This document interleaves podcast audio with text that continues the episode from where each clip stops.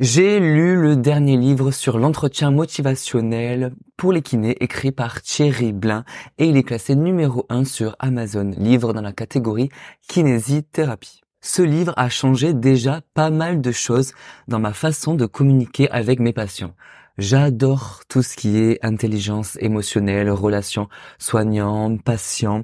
Alors dès que j'ai vu passer ce livre sur les réseaux sociaux, je me suis dit allez go lire ce livre. Et par la même occasion, vous faire un retour sur les méthodes qui vous permettront d'améliorer la motivation et l'implication de vos patients. Ces techniques, elles reposent sur votre manière de parler et de poser des questions à vos patients. L'entretien motivationnel a été conceptualisé par deux psychologues, William Miller américain et Stephen Rollnick britannique. Elle a été inventée dans les années quatre-vingts.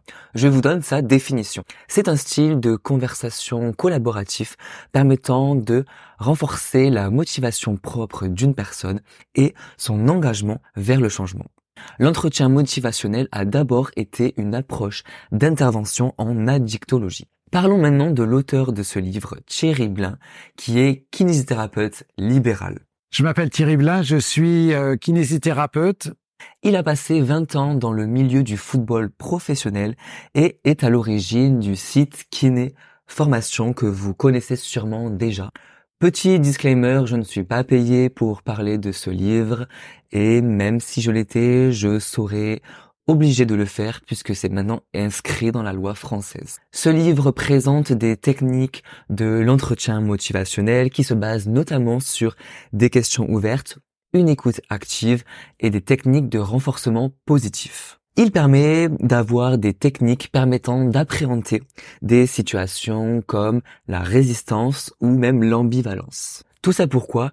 Pour augmenter la motivation intrinsèque de votre patient, son autonomisation et donc de maximiser les résultats de votre traitement.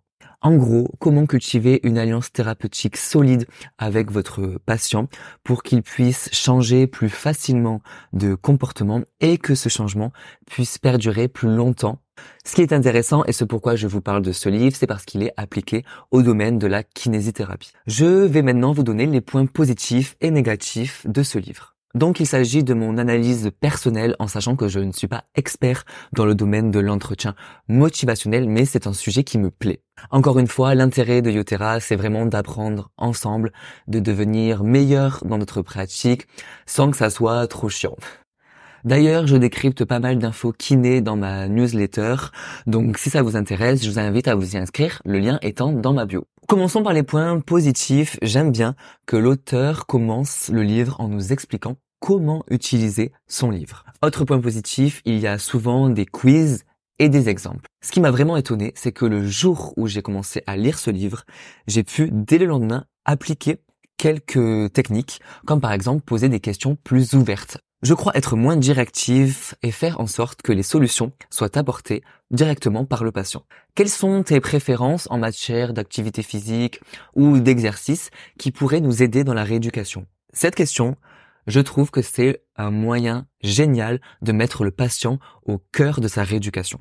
Certaines techniques sont très facilement applicables, d'autres prendront, je pense, beaucoup plus de temps. Finalement, ces techniques sont applicables à la communication avec vos amis, avec votre famille, donc ce qui fait que vous pourrez vous entraîner finalement dans votre vie de tous les jours. Dans ce livre, il y a beaucoup de redites, de reformulations. Au début, ça me dérangeait, mais au final, ça permet de mieux intégrer les informations et je pense que c'est clairement assumé par l'auteur. Les points négatifs, ça serait que les exemples sont des fois tellement proches qu'on a l'impression qu'il s'agit de redites. Et pour finir, les quiz sont trop simples et donc pas trop excitants. Au final, ce que je peux dire, c'est que pour le prix, je trouve que ça vaut vraiment le coup, puisqu'il ne coûte que neuf euros en e-book et vingt euros en format broché, pour une lecture de seulement une heure et demie.